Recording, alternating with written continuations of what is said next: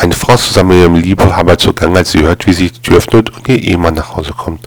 Schnell, stell ich in die Ecke. In aller Eile besprüht sie ihren Liebhaber mit Babyöl und bläst Talgpulver ihn.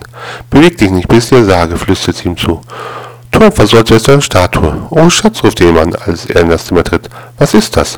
Das ist nur eine Statue, antwortet sie, fast wie aus der Pistole geschossen. Die Schmitz haben sich auch eine für das Schlafzimmer gekauft.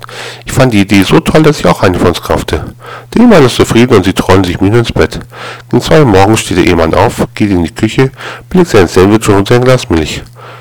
Hier, sagte so Statue, ist etwas. Ich habe drei Tage lang mit die Tür beim Schmitz im Schlafzimmer gestanden und kein Schwein hat mir etwas angeboten.